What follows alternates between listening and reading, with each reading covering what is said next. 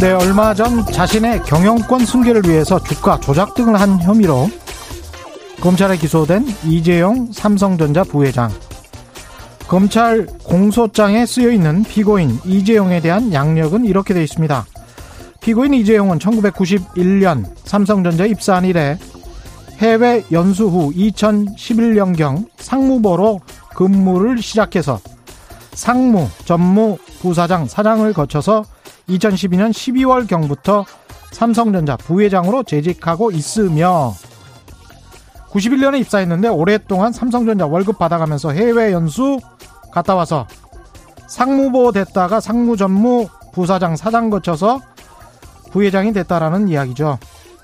그리고 어떤 공을 세웠는지는 모르겠지만 탈세, 뇌물, 회계 사기, 주가 조작 등의 혐의를 받아왔습니다. 삼성전자라는 법인체와 이재용이라는 한 사람의 자연인을 구분하지 못하고 이재용 씨가 법적으로 어떻게 되면 삼성전자라는 법인체가 완전히 망할 것처럼 보도하거나 그런 보도에 세뇌된 분들도 아직 많습니다. 최경령의 경제쇼 댓글에도 가끔 그런 분들이 보이는데 회사에 이익이 있고 이재용이라는 개인의 이익은 따로 있습니다. 삼성전자와 이재용은 별개입니다. 개인이 자기 이익 때문에 회사 이익을 가져오면 회사에게는 큰 손해를 입히게 되는 것이죠. 자본주의의 가장 악질적 범죄 중 하나입니다. 제발 자본주의 좀 제대로 이해합시다. 네, 안녕하십니까. 세상에 이익이 되는 방송 최경련의 경제쇼 출발합니다. 저는 진실탐사 엔터테이너 최경련입니다. 유튜브 오늘도 함께 갑시다.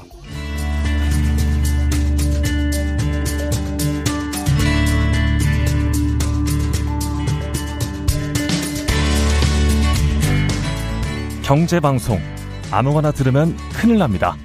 듣고 또 들어도 탈이 나지 않는 최경령의 경제쇼. 네, 어제 국회 경제 분야 대정부 질문에서 부동산 대책 관련해서 부동산 시장의 상승세가 멈췄다. 김현미 장관의 발언이 나왔습니다. 이런 발언이 나왔습니다. 정말일까요? 확인해 보겠습니다. 미래에셋대우 리서치 센터 이광수 수석연구위원 나오셨습니다. 안녕하십니까? 네, 안녕하십니까? 예, 오늘 국내 부동산 시장 상황 그리고 미국 부동산 시장도 함께 네. 짚어 주시는 거죠? 네. 예. 일단은 최근 부동산 시장 상황은 어, 어떻습니까? 일단 여러분이 뭐 시장에서나 언론에서 가격에 대한 관심이 많으실 텐데요. 예. 그래서 가격 조사를 좀 해봤습니다. 예. 특히 서울 아파트를 중심으로 해서 기억하시는지 모르겠지만 710 대책 이후로 제가 음. 8월에 나와서요. 여러분한테 말씀을 드렸죠. 2,400건 실거래가를 직접 조사해 봤더니 예. 그 중에서 59%가 상승했고 음. 그다음에 37%가 하락했다. 예. 그렇게 말씀드렸습니다. 예. 그래서 오늘 아침에 제가 다시 업데이트를 했고요. 예. 지난 어제부터 오늘 아침까지. 그래서 예. 그 이후로 서울 아파트의 전체 거래량을 조사해 봤더니 예. 어, 상승이 39%. 상승이 39%. 네. 지난번에 59%에서 39%로 예. 상승의 비율이 좀 줄었죠. 예. 그다음에 하락이 8%. 하락이 8%. 네. 하락이 지난번에는 37%가 하락했는데 예. 8% 하락해서 음. 하락하는 거는 많이 거, 줄었습니다. 예. 반면에 보합이 예. 53%를 차지했습니다. 아, 그렇군요. 네, 그래서 가격 변동이 없거나 음. 지난번 가격하고 비슷한 수준에서 실거래가가 형성된다고 보시면 되고요. 이게 국토부 실거래가죠? 그렇습니다. 국토부 실거래가가 요즘은 한 2주 정도 업데이트 되나요? 좀 늦게 되나요? 아닙니다. 훨씬 더 빨라졌고요. 훨씬 더 빨라졌습니까? 네, 신고하는 기간이 더 당겨졌기 당겨졌기 때문에 네, 한 일주 전 기록이라고 보면 그렇습니다. 되겠습니까? 그렇습니다. 아, 네. 그럼 일주 전까지의 상황은 보합이 53% 서울 아파트 상황입니다. 그다음에 하락이 8%, 상승이 39% 그러면 상승세가 완전히 꺾였다 이렇게 말하기는 힘들 것 같은데요. 그렇죠. 근데 예. 어쨌든 상승의 폭이 음, 줄어들고 있고 상승한 아파트 수가 감소하고 있으니까 음, 그리고 어, 보합권이 아파트가 훨씬 더 많아지고 있다는 건 음. 시장이 변곡점일 수도 있고 수요자나 아니면 매도하는 사람들이 눈치를 보고 있다라고 눈치를 보고 어, 있는 거네요. 그런 상황입니다. 그러면 김현미 장관의 발언 부동산 시장의 상승세가 멈췄다. 이거는 굉장히 좀 긍정적으로 시장 상황을 보고 있는 것 같고 정부 측 시각에서 그렇습니다. 예. 근데 예. 해석에 논란이 좀 있는 거죠. 예. 예를 들어서 예. 39%만 본다면 예.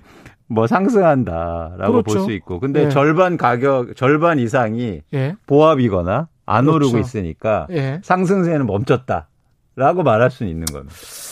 그, 모르겠습니다. 네, 네, 좀더 지켜봐야 되는데 이거는 더, 좀 지켜봐야 될 것 같아요. 더 중요한 게 있습니다. 예. 뭐냐면 거래량이죠. 예. 제가 계속 강조하지만 사실 거래량이 음. 되게 중요한데요. 예.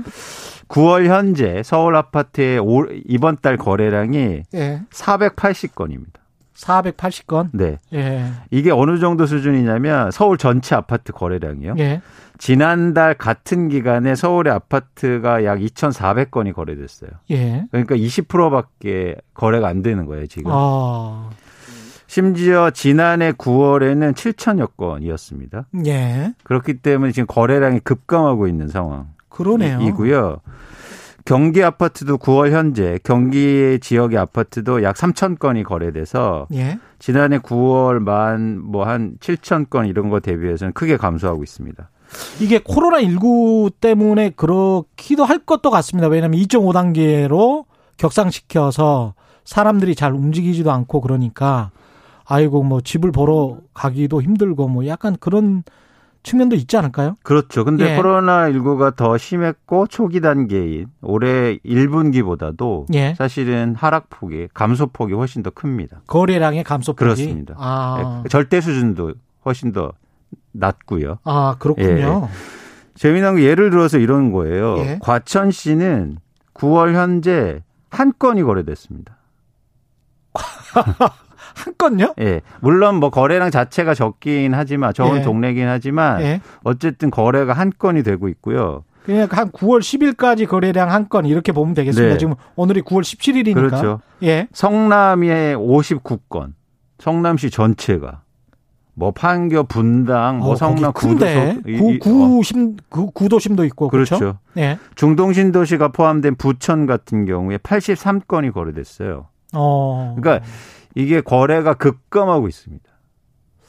하, 그러면 이게 나중에 이제 전월세 시장도 말씀하시겠지만 너무 움직이지 않으면 또 그리고 이런 수요도 있더라고요. 그러니까 거주 요건을 강화했기 때문에 실거주를 해야 뭐 재건축 아파트 같은 경우도 무슨 뭐죠? 양도소득세를 좀 완화해서 낼 수 있다. 이런 요건 때문에 전세나 월세로 그 세입자에게 내줬던 집 주인들이 나 다시 돌아가겠다. 음. 그래서 그쪽으로 돌아가는 수요들도 꽤 있다는 이야기도 들었고. 그렇죠. 그래서 예. 일단은 예. 지금의 단기적 상황은 어쨌든 정책이 굉장히 강하잖아요. 이런 정책의 영향 때문에 예. 일종의 시장에 조금의 부작용이 나타나고 그러니까 부작용이 어떻게 이게 단어가 어떻게 들릴지 모르겠지만 어쨌든 시장이 좀 다르게 예. 과거하고는 다르게 움직이고 있는 모습입니다.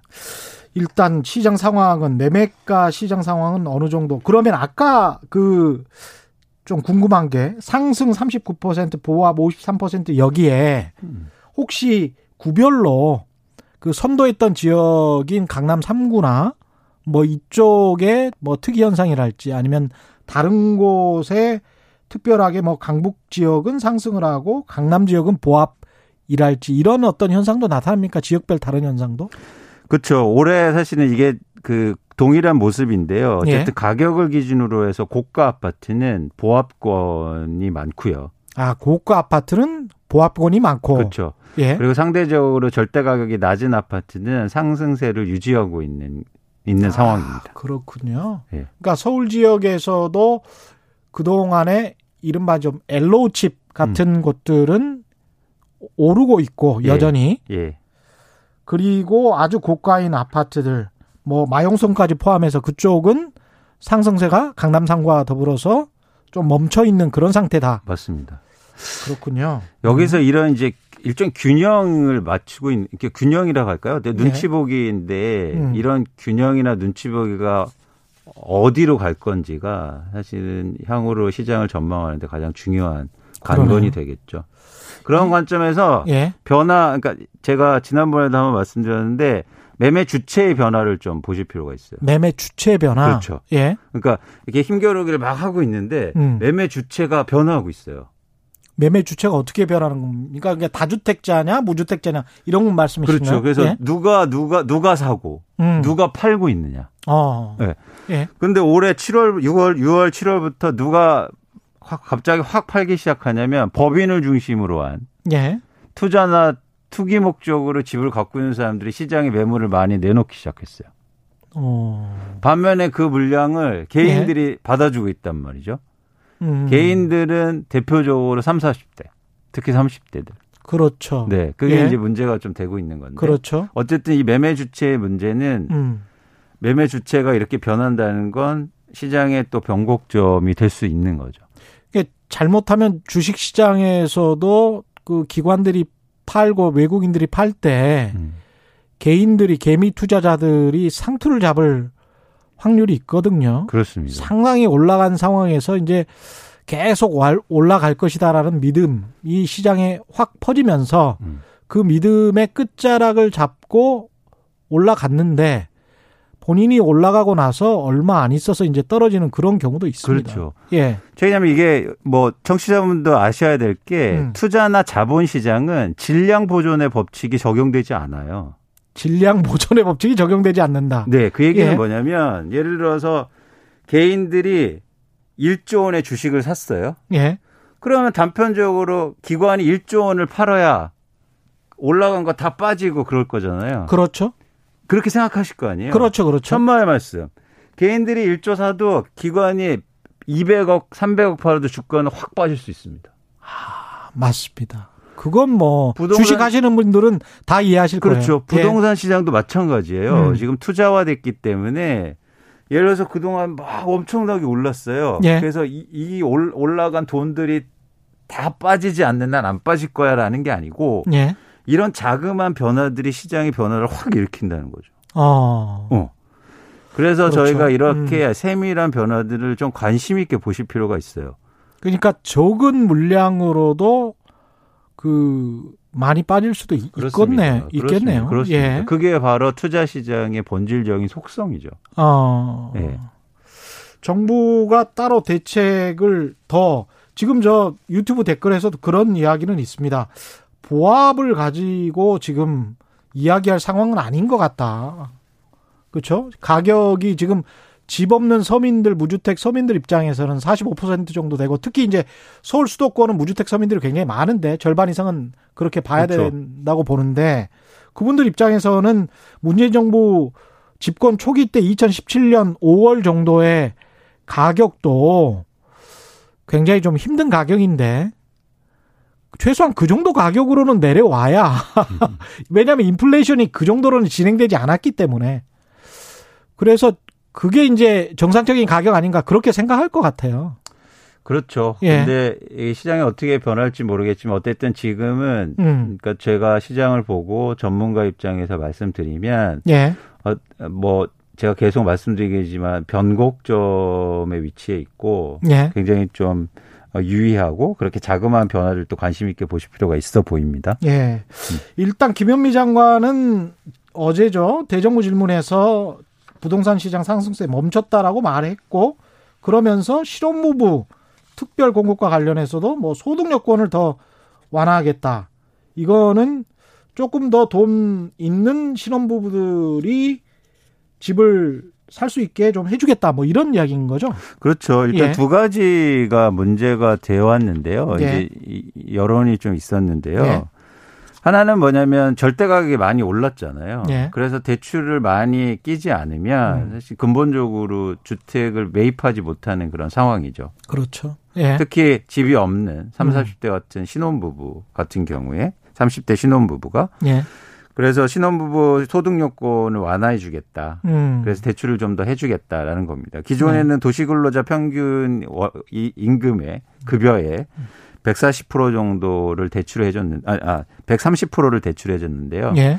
부부 합산해서 예. 140% 이상으로 음. 그렇게 인상해 주겠다는 게 사실 골자고요. 예. 그런 것들 정부에서 좀 고민하는 것 같습니다. 그렇게 되면 연봉 어느 정도 수준까지 되게 되는 쉽게 건가요? 말해서 월급으로 예. 칠- 부부 합산으로 770만 원 이상 아, 부부 합산으로 네. 770만 원. 그러면 제가 보기에 뭐 기업에 두 분이 예. 다니시면 예. 그 정도신 것 같아요. 과장 정도 아니 한 대리 대리 정도. 신혼부부들이니까. 제 아니 근데 진짜 요새 연봉 수준이 높아졌다라고 느끼는 게 예. 며칠 전엔가 그 사촌 동생한테 전화가 왔어요. 예. 보험회사를 다니는데 예. 과장이 됐다는 거예요. 예. 그래서 이제 본사로 온대요. 음. 서울 본사로. 그래서 아파트를 살까 말까 하면서 저한테 문의를 하는 거예요. 그래서 네. 어 그래 그렇게 돈이 많어 이렇게 물어본 거예요. 음. 근데 보험회사 과장 초임 연봉이 1억 천이더라고요. 예. 그 보험회사가 원래 좀 높죠. 어 그래서 제가 이게 30대 상장회사에 들어가지까 말까 할 정도의 회사인 것 같던데 음. 아 1억 천만 원. 아 그래서 지금의 연봉 수준이 그렇게 대기업 같은 경우에 낮지 않구나 깜짝 놀랐습니다. 예. 저희는 진짜 근데 높은 수준인데요. 저도 뭐 그쵸. 사실 한국에서 제일 큰 증권회사를 다니지 않습니까? 그렇죠. 예. 예, 1위의 근데도- 투자 증권회사죠. 어쨌든 예. 그렇습니다. 아, 아, 그렇군요. 네. 예. 근데 이제는 저희 아까도 최 기자님 말씀하셨듯이 예. 저희가 이제는 이 거래 시장이나 매매 음. 가격도 중요하지만 이제 전월세 시장도 예. 이제 저희가 관심 있게 계속 봐야 되죠. 그렇죠. 예. 전월세 시장은 이렇게 임대 임대차 3법 뭐 이런 것들이 통과 이유도 있겠지만 음.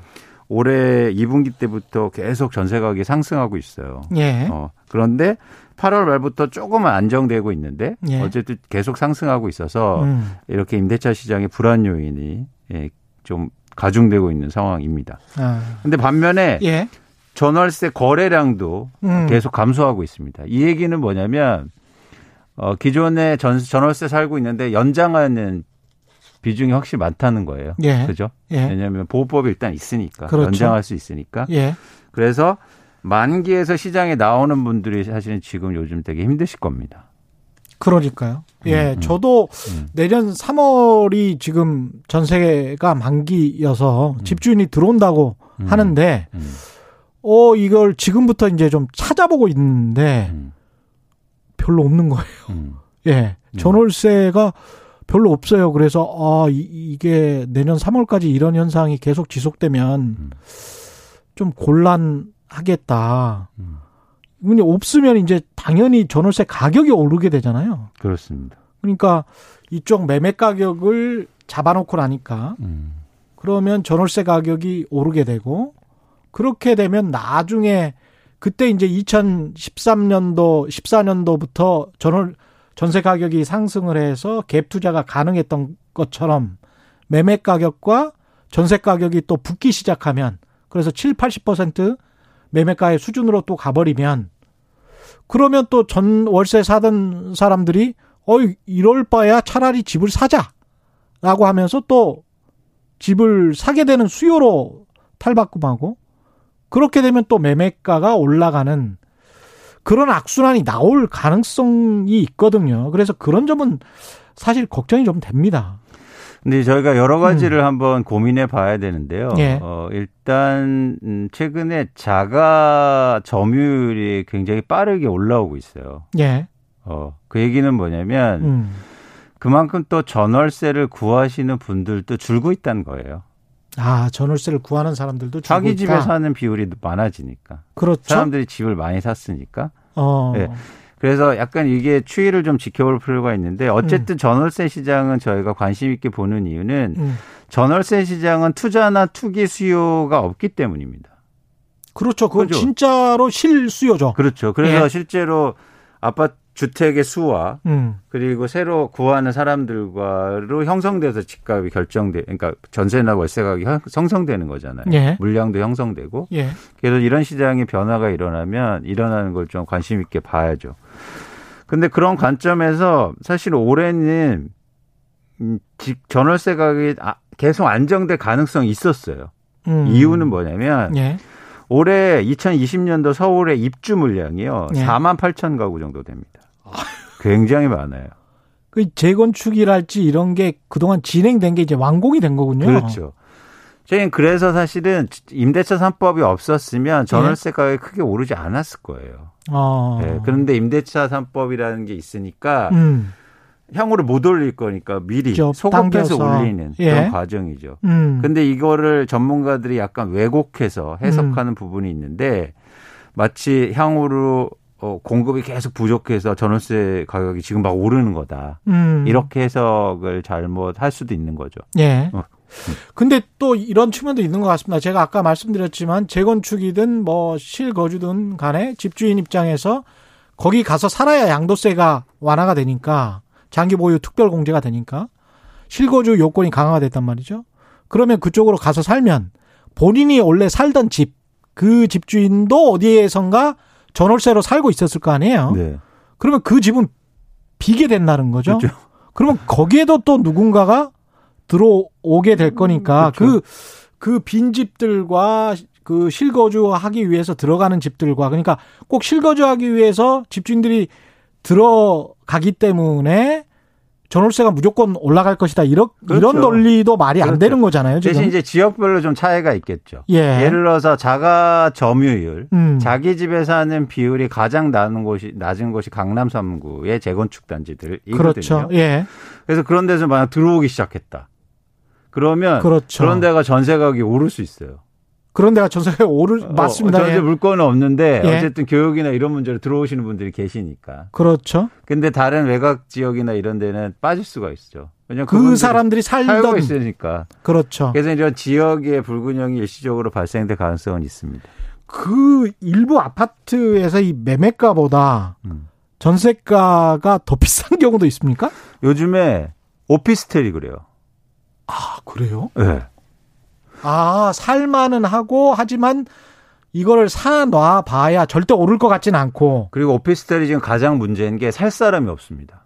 아, 오피스텔이 그래 그렇구나. 오피스텔은 왜 그러냐면 예. 대부분 사는 목적이 투자 목적으로 사는 사람 비중이 훨씬 높았어요. 그러네요. 그런데 이제 오피스텔의 매수는 거의 없습니다. 왜냐하면 취득세가 8% 이상 올랐거든요. 투자 네. 목적이 2주택자 이상인 경우에 예. 투기 과열 지구에 음. 그렇게 되면 이 오피스텔 누가 살려고 하겠어요? 그러네요. 그래서 이 오피스텔이 사는 사람 없으니까 가격은 떨어지는데 음. 그래도 좀 새 거고 예. 위치가 좋으니까 예. 전세 가격이나 월세 가격이 유지하고 있는 거죠. 음. 그래서 일시적으로 그렇게 단순하게 비교하면 음. 역전세나 역- 역전월세 현상이 좀 일어나곤 있습니다. 음. 유의하셔야죠, 근데 음. 여러분. 예. 예.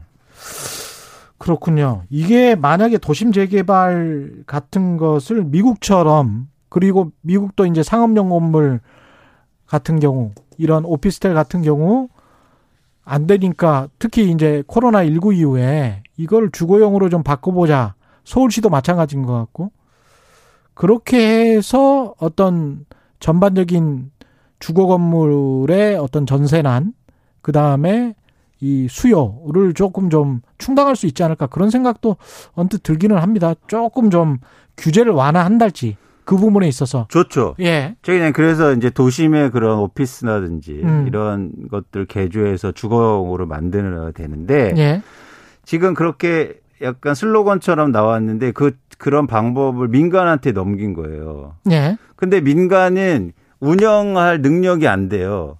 그걸 개발해서 팔아야죠 누군가한테. 그죠? 그렇죠, 그렇죠. 분양 일종의. 그러니까 리모델링이라도 해야 될 거 아닙니까? 그죠? 예, 돈을 들여서 음, 그리고 자기가 운영은 못 합니다. 음, 팔아야죠. 그렇죠. 그런데 지금 말씀드렸듯이 살 사람이 없는 거예요. 어, 그러니까 예. 제, 가 이제는 지난번에 한번 말씀드렸는데 음. 그걸 정부가 운영을 해보자 그런 것들. 그러네요. 그러니까 그런 낡은 오피스 같은 경우, 그 다음에 잘 지금 공실이 아주 크게 나는 건물들도 많으니까 그런 음. 것들을 매입해서 주거용으로 바꾼 다음에 그걸 임대주택으로 하- 해서 장기 공공 임대주택으로 그렇죠. 도심에서 그렇죠. 생활할 수 있게. 그렇죠.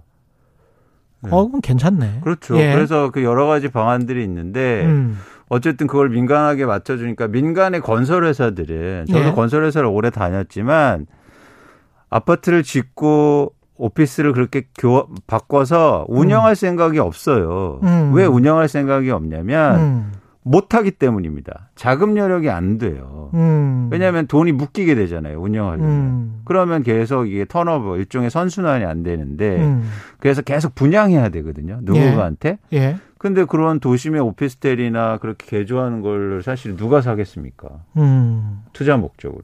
예. 0311님은 부동산이 폭락할 거라고 예측하는 전문가님들이 수년 동안 한 번도 오를 것이라고 한 적이 없지만 결과는 아니었어요. 뭐 이런 말씀 하셨는데. 제가 책에 곧 책이 나올 텐데, 책에도 썼지만, 2010년부터 2014년까지 그 거의 폭락 수준으로 폭락을 했습니다. 근데 사람의 기억이라는 게 그 거의 그 옳은 것만 기억을 하는 것 같아요. 예. 어, 자기 의견이나 음. 주장에 동조하는 기억만 하죠. 그렇죠. 편향이 예. 있죠. 그래서 예를 들어서 제가 부동산 시장 안 좋다 그러면 안 좋은 음. 기억만 하는 거예요. 그렇죠. 좋다 그러면 좋은 기억만 좋은 하고. 기억만 하고. 예를 들어서 예. 말씀하셨듯이 2013년도에 예. 지금은 뭐 천지 개벽이 일어났는데 음, 개포의 주공 아파트가 1년에 30%가 하락했습니다. 그렇죠.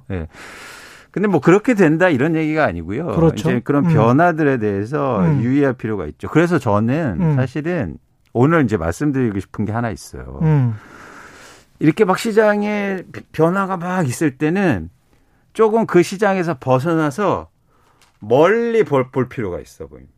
어, 음. 일종의 관, 그러니까 시- 힘들지만 음. 한번 멀리 한번 바라보는 거죠. 세상이 어떻게 변하고 있지? 그리고 그 상승과 하락에 관해서 야, 1년, 2년 동안 상승했으니까 상승한 거 아니야. 이렇게 하는 것도 어떻게 보면 그 신문들에서 계속 매일 사고 팔고 해서 올랐다 내, 내렸다라고 하는 것하고 제가 뭐 누차 말씀드리지만 그 저 같은 경우도 24년 직장 생활 했지만 집을 딱 한 번 사고 팔아봤거든요. 근데 대부분의 직장인들이 보통 30년 직장 생활하면 운 좋게 그 사람은 운 좋은 거죠. 30년 직장 생활 할 수 있으면 네. 우리나라에서 그러면 한 두 번, 세 번 집을 그러면 10년에 한 번 사고 파는 거예요. 근데 10년 후에 지금 사면 10년 후에 파는 시점에 또는 본인이 은퇴하는 시점에 본인이 뭔가 집을 정리하거나 아니면 낮은 평수로 가거나 아니면 높은 평수로 가는 시점에 집의 가격에 관해서 생각을 해야지 그 당장 내년에 집값이 어떻게 될 것이다. 그래서 어떤 전문가가 어 내년 집값이 오를 것이다. 그래서 이 사람은 맞췄다. 이거는 이거는 본인의 인생하고는 전혀 상관이 없는 것 같고 모든 사람을 정말 투기꾼으로 만드는 것 같은 그런 생각이 듭니다. 예. 맞습니다. 그래서 여러분 특히 부동산이나 예. 이렇게 우리 삶에 직결된 자산들이나 음. 그런 시장은 조금 더 기노브로 보셨으면 좋겠어요. 예. 그래서 뭐 지금 제가 말씀드리고 싶은 게 있는데 예. 이런 변화의 관점에서 요즘 음. 미국의 부동산이 되게 재미있는 변화를 일으키고 있습니다. 예. 예. 미국 부동산. 네. 예. 뭐 코로나 19 영향일 수도 있는데요. 예. 일단 뉴욕 맨하탄의 아파트 가격이 하락하고 있고요. 음. 특히 임대 아파트 가격하고 임대 매물이 쌓여가고 있습니다. 예. 그래서 지금 맨하튼의 임대 아파트의 공실률이 13, 14년 만에 최고치인 5%를 기록했어요. 음. 뉴욕의 맨하탄에 사실 공실률이 없었어요. 빈 집이. 음. 근데 갑자기 공실률이 확 증가하기 시작합니다. 예. 그런데 요즘 더 특이한 현상은 뭐냐면 맨하탄 뉴욕 외곽에 음. 주택 가격은 막 오르기 시작해요. 예. 그리고 갑자기 주택에 많이 짓기 시작합니다. 음. 단독 주택 막 이런 걸. 예. 그래서 사람들이 도심에서 외곽으로 가고 있는 거예요. 음. 어, 이런 현상들이. 예. 코로나19의 영향도 있겠지만 음. 집을 이렇게 옮긴다는 건 뭔가 근원적인 변화들에 대해서 저희가 고민이 되는 겁니다. 다 어디로 간 겁니까? 그래서 예를 들어서 뉴- 맨하탄에서 그냥 외곽으로 가는 거예요. 외곽으로. 예. 예. 뭐한 두세 시간 떨어져 있는 음. 음, 이런 데로. 좀 넓은 곳으로. 그렇습니다. 그래서 그렇죠. 단독주택 음. 지어서 음. 이사하고 이런 사람들이 증가하고 있다는 거죠. 음. 근데 이게 사실 미국의 도시개발 역사를 보면 굉장히 재밌습니다. 예. 음. 한번 들어보시면 재밌는데요. 예. 1900, 1790년대 인구조사에 따르면 미국 인구의 95% 정도가 시골에 살았어요. 1790년대. 네, 네. 뭐 당연히 그렇겠죠. 예. 예. 근데 산업혁명이 막 일어나면서 우리는 1950년대네, 그게. 네. 예. 근데 막 산업혁명이 일어나면서 어 1920년대 정도 보니까 도시 인구가 확 증가합니다. 예. 한50% 정도로. 예. 예, 이건 뭐 불가피한 그렇죠. 과정이죠. 예. 근데 여기서 큰 변화가 일어나요. 음. 2차 세계대전 이후로 2차 세계대전 때 참전한 용사들이 참전한 군인들이 대거 미국으로 맞습니다. 들어오거든요. 예. 예. 그래서 이 사람들이 결혼하고 집을 사야 되는데 애를 많이 낳고 또. 예. 예. 근데 도시 안에 집이 없는 거예요. 아. 예. 근데 정부가 이, 이 사람들 보호해 줘야 될 거 아니에요. 예. 어? 참전까지 했는데 그렇죠. 그래서 GI 빌이라고 해서 음. 뭐냐면 GI 법안. 네. 네. 참- government issue라 그래가지고. 네. 예. 참전 미군 용사들한테 사병. 예. 네, 참전 용사들한테 주택 대출을 하기 시작합니다. 음. 여기서 큰 역사의 전환점이 일어나는데요. 예. 주택에서 부동산이 금융이 끼기 시작한 거예요. 아, 그러네. 네. 예. 그 전엔 금융이 그렇게 없었어요. 그러니까 주 그렇 그랬겠습니다. 네. 자기 돈 내고 그냥 샀겠네요. 네. 예. 근데 여기서 이제 나 도와줄게 정부가. 음. 그래서 대출했어. 근데 그 사람들이 도심에는 너무 비싸니까 정부가 그러면서 도심 외곽에 집을 막 지어줬어요. 음. 그래서 이때는 오히려 도시 외곽의 인구가 다시 증가합니다.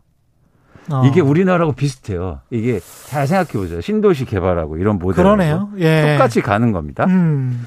근데 이러면서 근데 한계가 있잖아요. 예. 그래서 참전 용사였던 아이젠하워가 예. 대통령이 됩니다. 예. 그러면서 고속도로 법안을 통과시켜요. 고속도로 법안은 뭔가요? 고속도로 엄청나, 그러니까 고속도로를 엄청나게 짓겠다 이거죠. 예. 우선적으로. 예. 그래서 그런 도시들, 교외 도시들하고 연결시켜 줍니다. 아. 1950년대 이후로. 똑같네 우리랑. 똑같죠? 예. 재밌죠? 예. 근데 여기서 제가 왜 얘기를 하냐면 여기에 insight가 있기 때문에. 예. 근데 고속도로 지어지니까 훨씬 더 이주가 많아지잖아요. 그렇죠. 신도시 이런 데들도. 예. 그러면서 어떤 사- 어떤 비즈니스가 유해, 떠오르냐면 음. 맥도날드와 월마트가 생깁니다. 아, 고속도로 중간 중간에 그렇죠. 예. 중간 가다가 예, 먹어야 맥도날드 되니까. 먹고. 예. 그 영화 보셨어요? 파운더라는 영화? 그 맥도날드 만든 사람? 그렇죠, 그렇죠. 예. 레이 크록이라고. 예. 이분이 봤어요. 1호점을요, 1950년대 고속도로 1호점을 만들어요. 맞아. 그랬던 것 같다. 예. 그래서 고속도로 때문에 맥도날드가 이렇게 된 거예요. 그러네요. 월마트도 그랬고. 예. 어, 그러면서 이게 햄버거도 막 팔리기 시작하고 예. 또 레이크룩 이렇게 돈을 많이 번 거죠. 음. 재밌죠. 음. 그래서 이런 도시의 변화 인프라가 기여했죠. 그런데 20세기 들어서면서 후반에 들어서면서 이 고속도로가 막히기 시작한 거예요. 어. 지금. 우리하고 똑같죠. 음. 경부고속도로 가면 짜증 납니다. 예. 그러면 사람들이 돈 있는 사람들이 다시 도심으로 들어와요. 그래서 실리콘밸리가 그렇게 많이 올랐었구나. 그러면서 예. 어떤 현상이 벌어지냐면 도심으로 들어오죠. 예. 근데 도심엔 땅이 없잖아요. 그렇죠. 그래서 건물이 올라가기 시작해요. 용적률이. 그리고 지하가 개발됩니다. 아우, 재밌네. 예. 예. 그래서 제가 따져봤더니 음. 2000년부터 2020년까지 뉴욕의 초고층 빌딩이 걸- 건설된 개수를 세봤어요, 제가. 예. 저는 애널리스트니까 다 세봅니다. 음. 그때 26개가 생겼어요. 예. 초고층 빌딩이. 근데 바로 이전 세계에는 3개밖에 없었어요. 음. 그러니까 위로 올린 거죠, 계속. 예. 땅이 없으니까. 예. 그리고 막 지하철 복잡해지고 이런 겁니다. 근데 여기서 코로나19가 음. 생긴 거예요. 예. 아까 말씀드렸죠. 사람들이 교회에 나가기 시작했다. 음. 그리고 이 안에서 더 이상 포화되기 힘든 거예요. 예. 그래서 이제 여기는 집가에 빠지고 공실률이 증가하는데 예. 이제 외곽이 다시 살아나는 거예요. 그렇죠. 네. 예. 그러면서 집에서 이제 일도 하고 교육도 음. 받고 이런 것들이 시- 어쩌면 시장에 큰 변화가 일어날 가능성이 있습니다. 자, 여기서 되게 관심사가 있어요. 이거는. 생활의 변화 때문에 일어나는 이제 주거의 변화가 되겠습니다. 그렇죠. 예. 그래서 도심 도시도 이제 변화하는 거죠. 음. 그래서 두 가지가 제가 재미있게 관점을 갖고 있는데요. 예전처럼 이렇게 외곽으로 나갈 때 인프라가 필요하겠죠. 고속도로. 예. 최 기자님 뭐가 고속도로 역할을 할 것 같으세요? 저는 자율주행차를 계속 기대를 하고 있습니다만은 예.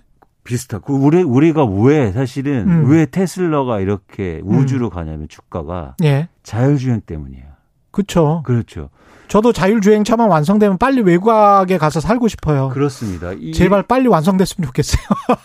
그래서 이게 되게 이런 히스토리를 읽으실 필요가 있는데 그래서 예. 또 필요한 게 뭐냐면 사실 5G예요. 예. 인프라. 음. 5G가 있어야 가정에서도 편히 일할 수 있고 그렇죠. 그리고 원격으로 뭘 하기도 훨씬 더 질이 좋아진단 말이에요. 예. 그래서 향후로 5G가 인프라가 많이 깔리면 음. 훨씬 더 이런 도시 외곽에 인구 분산이 더 빨라질 가능성이 큰 거예요.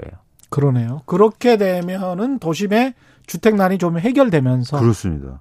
그러면서 전반적으로 부도 좀 평등하게 균등하게 가는 그렇죠, 그렇죠. 그런 양상이 되면 좋을 것 같은데요. 저는. 그래서 예. 5G 인프라가 사실은 음. 전 되게 중요해 보이고 그래서 예. 저는 이제 개인적으로 상상해 보는 거예요. 아 예. 저도 맥- 이거 5G 시대에 맥도날드 같은 걸 해야 되는데 음. 그게 이제 뭐가 될까? 그리고 또 하나 뭐냐면 그렇게 되면서 어떤 변화가 이루어질 가능성이 있냐면요. 예. 땅값이 오를 수 있습니다. 땅값이 예. 그런 지역에. 그런 지역에 도시 외곽 네. 지역, 살만한 지역. 네. 예. 제가 사실은 한 40년 동안 미국의 땅값 땅 땅값과 부동산 그러니까 주택 가격을 비교해 봤거든요. 아, 땅값과 주동 부동산 가격. 그러니까 주택 가격. 주택 가격. 예. 그때 주택 가격은 엄청 올랐는데 땅값은 안 올랐어요. 어. 왜냐하면 예. 땅을 그렇게 많이 쓰지 않았기 때문이죠. 아, 미국도 국토의 효율적 이용을 못 하는군요. 그렇죠. 그리고 아까처럼 예. 막 그냥 올리기만 했으니까. 음. 그러니까 더 올리고 이러니까 그 빌딩 가격, 주택 가격만 오른 거예요. 그렇죠. 예. 근데 이제 외곽으로 갈수록 땅의 활용 가치가 올라가면서 음. 땅의 땅의 일단 가격이 상승할 가능성이 있습니다. 근데 땅은 또 재밌잖아요. 땅은 뭐냐면 주- 공급이 제한돼 있잖아요. 땅 공급이 제한돼 있죠. 그렇죠. 그렇죠. 누가 예. 강제로 공급할 수 없잖아요. 음. 그래서 이런 것점에서 향후로 이 땅에 대한 관심이 글로벌하게 되게 커질 수 있다는 게 저희 생각입니다. 재밌네. 음. 이그 문자 중에서 제가 집이 없는 줄 알고 청취자들이 제가 집 있다고 하니까 많은 문자를 주고 있다고 하는데 제가 집 있다고 집을 샀다고 예. 한 두 번 정도 방송에서 이야기를 했던 것 같습니다. 유주택자임에도 불구하고 무주택 서민들을 위한 방송을 하는 게 공영 방송인의 의무다. 역할이다. 저는 그렇게 생각을 합니다. 와사비님, 서울도 맨하탄과 비슷한 양상으로 가지 않을까요? 도심을 벗어나 쾌적한 곳으로 가려는 수요가 점점 늘고 있습니다. 그런 말씀이고요. 사실은 지금 이광수 의원님도 지적하셨지만 외신에서도 눈여겨 보고 있더라고요. 이, 이 상황을. 음. 예. 사람들이 코로나 19 그리고 저도 도심에서 지금 살고 있지만 그 아이들이랑 거의 24시간 재택근무할 때도 꽤 생기게 되고 아우 답답하더라고요. 음. 32평 이 아파트가 아주 네 명이 살기는 좀 힘든 구조인 것 같아요. 왜냐하면 같이 있는 시간 오래 있으면은 그건 굉장히 힘든 것 같아요. 맞습니다. 예. 그리고 여러분 사실 저희가 그러면 안 되면서도 예. 이제 엘리베 엘리베 엘리베이터 탈 때도 좀 예. 그렇고 제한된 예. 공간에서 음. 그렇잖아요. 예. 근데 저는 모든 현상을 이해할 때 음. 그리고 전망할 때 인간의 본성에 좀 충실하려고 합니다. 그렇죠. 무슨 얘기냐면 음. 예. 를 들어서 이런 거죠. 저희가 음. 이제 재택근무를 하게 돼요. 음. 근데 첫날은 힘들죠. 애들도 막 와서 놀아달라고 하고. 예. 근데 이게 한 일주일 되고 이주일 되고 그러면 아 좋은 게 느껴져요. 음. 아침에 일찍 일어나서 버스 막 타고 아니면 지하철 막 타고 고, 거기 일차 다는 것보다 예. 가능하면 집에서 일하는 게 좋을 수도 있겠다. 음. 사람 계속 편한 걸 찾잖아요. 그렇죠. 그런 방향으로 세상은 변할 겁니다. 그러면 한국에서도 와, 근데 과거에 뭐 10년 전, 15년 전에 전원주택이 뜬다 뭐 이런 거가 또 이제 부동산 기사로 많이 나왔었단 말입니다. 근데 한국에서도 그런 게 가능할까요? 단독주 택이나 외곽에. 그래서 좀 마당이 있고 음. 그런 집들이 더 가격이 나가고 도심에 이렇게 고층 빌딩 같은 아파트들은 상대적으로 가격이 하락하는 그런 근데 한국이 미국처럼 그런 게 가능할지 그건 어떻게 생각하십니까? 뭐 저는 가능하다라는 생각이죠. 예. 그 과거에 그랬던 이유는 아까 음. 말씀드린 것처럼 사회적 그 단계 음. 그리고 인프라가 충분하지 않았기 때문이에요. 예. 그런데 사회적으로 예서 코로나 이후에 그런 사회적 분위기가 조금씩 변하고 있고 예. 그리고 인프라가 많이 발전했잖아요. 음. 그러면서 어 충분히 그런 쪽으로 갈 흐름이 빨라질 수 있겠다는 거고 예. 사실 그래서 이제 제가 왜 땅 얘기를 드리냐면요. 음. 어 저는 이제 애널리스트로서 일종의 valuation 가치 평가를 하는데 예. 그런 부동산에서 땅이 가장 중요한 가치의 핵심입니다. 예. 그죠? 예. 근데 서울에 아주 고층 아파트가 지금 새 집이어서 여러분 좋아하시겠지만 음. 사실 그, 그 아파트가 갖고 있는 땅은 엄청 조그매요. 예. 그래서 땅 가치만 따져보면 그거는 음. 과도하게 valuation이 그러니까 가치가 높게 평가받는 거예요. 어. 그러니까 가격이 비싼 거죠. 가치 대비해서. 그렇죠. 근데 예. 조금만 벗어나면 음. 예를 들어서 아까 말씀드린 것처럼 단독주택 이런 데인데 땅이 보유한 땅이 크잖아요. 예. 근데 가격은 훨씬 싸. 어. 그래서 이걸 한번 이렇게 비교해 보는 시대가 분명히 올 거다. 음. 예, 예. 그 아주 이제 보복적인 생각을 뭐 아파트 가격이나 이런 게 뭐 너무 많이 올라서 가끔 댓글에 이런 생각들도 올라오는 것 같습니다. 그 아까 이제 오피스텔이랄지 상업용 건물들을 사줘서 그거를 공공임대 주택으로 만들자라는 것에 관한 의견인데요. 뭘 사줍니까? 경매로 넘겨야죠. 그걸 이제 자본주의 방식으로 처리를 하면 일단 다 망해 다 망하는 게 좋지 않느냐? 어. 예. 어, 그, 그 부분에 대해서, 음. 어, 물론, 뭐, 무주택자나 음. 이런 분들이 그렇게 말씀하실 수도 있고, 뭐. 화가 많이 나 네, 그럼요. 있죠. 예, 그럼요. 그래서, 이분들은 예. 어, 어, 뭐, 이- 이해가 되지만, 사실 그렇죠. 우리가 좀 예. 큰 틀에서 생각할 필요가 있죠. 음. 계속 말씀드리지만, 어쨌든 한국의 자산, 개인, 그러니까 가계 자산에서 거의 70% 그러니까 78% 80% 정도가 부동산으로 있는데 그렇습니다. 부동산 예. 가격이 뭐냐 폭락하게 되면 이거는 단순하게 부동산의 문제가 아니고 그렇습니다. 우리나라 전체의 문제로 불거질 가능성이 있습니다. 금융 문제가 되니까요. 그렇죠. 예를 들어서 이런 거죠. 집은 싸게 살 수 있는데 예. 직장을 잃어버리면 뭔 사- 무슨 소용이 있겠어요. 그렇죠. 그런 관점에서 저는 예. 한국의 부동산 시장의 하드 랜딩도 예. 우리가 좀 유의해서 보실 필요가 있다. 굉장히 그 유의해서 봐야 됩니다. 사실은 예. 예, 그래서 저는 이제는 그 유통 시장에 정부가 참여해서 음. 그런 유- 지금 정부가 유통 시장에 참여하지 않고 있잖아요. 예. 왜냐하면 아파트를 안 갖고 있잖아요, 정부가. 음, 음. 그래서 정부가 유통 시장에 참여해서 이렇게 수급 조절도 하고 예. 싼 임대도 들어서 정부가 아파트를 서울에 한 5만 채를 10만 채를 들고 있습니다. 예. 그- 근데 근데 막 전세 가격이 막 오르고 있어요. 음. 근데 이 10만 채는 굉장히 안정적으로 전세가 유지돼요. 예. 유통시장에서. 예. 그럼 시장에 분명히 조율 기능을 할 수 있거든요. 아, 이거 말 되네요. 근데 예.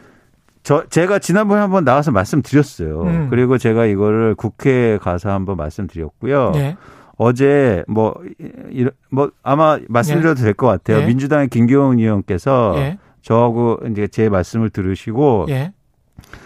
어, 지금 정부의 대정부 질문을 통해서 제안을 해놓은 상태입니다. 음. 이게 주택은행제도라고. 주택은행제도 네.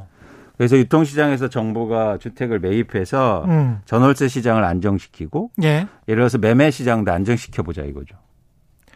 근데 이제 아주 좋은 것 같아요. 왜냐면 음. 근데 이 뭐 막 생각을 해보면 정부가 뭐 아파트를 가져? 어, 사회주의 아니야? 뭐 이렇게 생각하실 분도 있을 것 같은데 정부나 서울시나 지자체가 가지고 있는 국공유지가 어마어마합니다. 그렇죠. 예. 예. 굉장히 많습니다. 그러니까 국가 정부가 땅을 가지고 있는데 땅도 가지고 있는데 아파트나 건물, 건물도 가지고 있거든요. 정부 소유의 건물도 굉장히 많고 아파트를 못 가지고 있을 이유는 없죠. 주식시장도 정부가 주식을 갖고 있잖아요. 그렇죠. 엄밀히 말하면 예.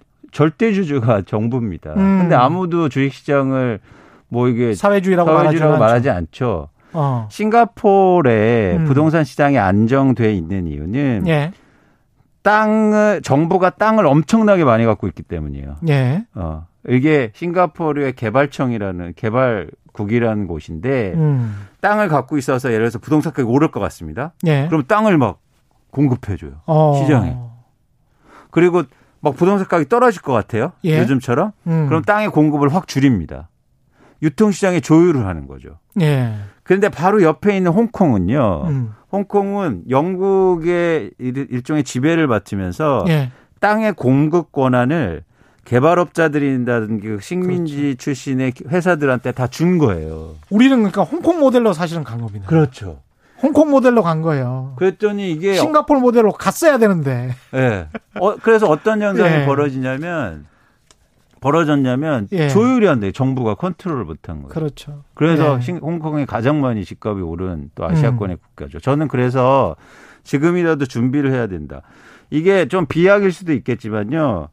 저는 예를 들어서 저희가 지금 코로나19도 잘 방역하고 있는 이유가 2000년대 초반에 참여정부 때 예를 들어서 우리가 이렇게 방역 본부라든가 예. 이런 것들 만들었기 때문에 지금 잘 컨트롤하고 있는 거잖아요. 예. 그래서 지금 이런 변곡점에 이런 일종의 에, 에, 주택은행 이런 제도를 만들어서 향후에 10년, 20년 후에 한국의 음. 부동산 시장을 우리 아이들한테 정말 그렇죠. 물려줄 수 있다면 20년, 30년 후를 생각을 네, 해야죠. 이런, 이런 제도가 저는 지금 우리가 논의를 할 시점이라고 생각하고 있습니다. 예. 유유님은 하지만 경기도만 나가도 가로등 하나 없는 동네도 많아요. 범죄가 무서움. 예. 사람들이 많이 가서 살게 되면 또 인프라가 달라질 수 있습니다. 그렇죠. 그렇죠? 예. 1434님. 5G는 이동통신 기술이지만 유선을 대체하는 성격이 강합니다. 따라서 미국에서는 임팩트가 클 수 있는데 유선이 탄탄한 우리나라에서는 상황이 다릅니다. 암- 아무튼 이야기가 재밌네요. 이렇게 말씀하셨고요. 예, 그것도 맞는 말씀이신 것도 같습니다. 투더리님, 국민주택 기준 평수 좀 늘려주세요. 이것도 그 우리 국민소득이 늘어남에 따라서 국민주택 기준을 84제곱미터로 딱 묶어놓은 거 이것도 좀 생각을 해봐야 될 것 같아요. 맞습니다. 예, 그래서 근데 그거를 저는 이제 점차적으로 해결할 수 있는 방법은 음. 정부가 그런 주택들을 시장에서 사고 유통한다면 그런 음. 문제도 당연히 해소되는 거잖아요. 예. 예. 이하로님은 아파트 특별 분양 물량을 줄여야 된다. 특별 분양 물량을 줄여야 합니다. 특별 공급분이 많아진 만큼 일반 분양 물량이 줄어서 경쟁률이 높아지면 아파트 분양 받기가 어렵다고 생각이 들어서 불안 심리, 로또 심리가 촉발되고 아파트 값 인상을 부추기게 됩니다. 이런 의견 주셨네요.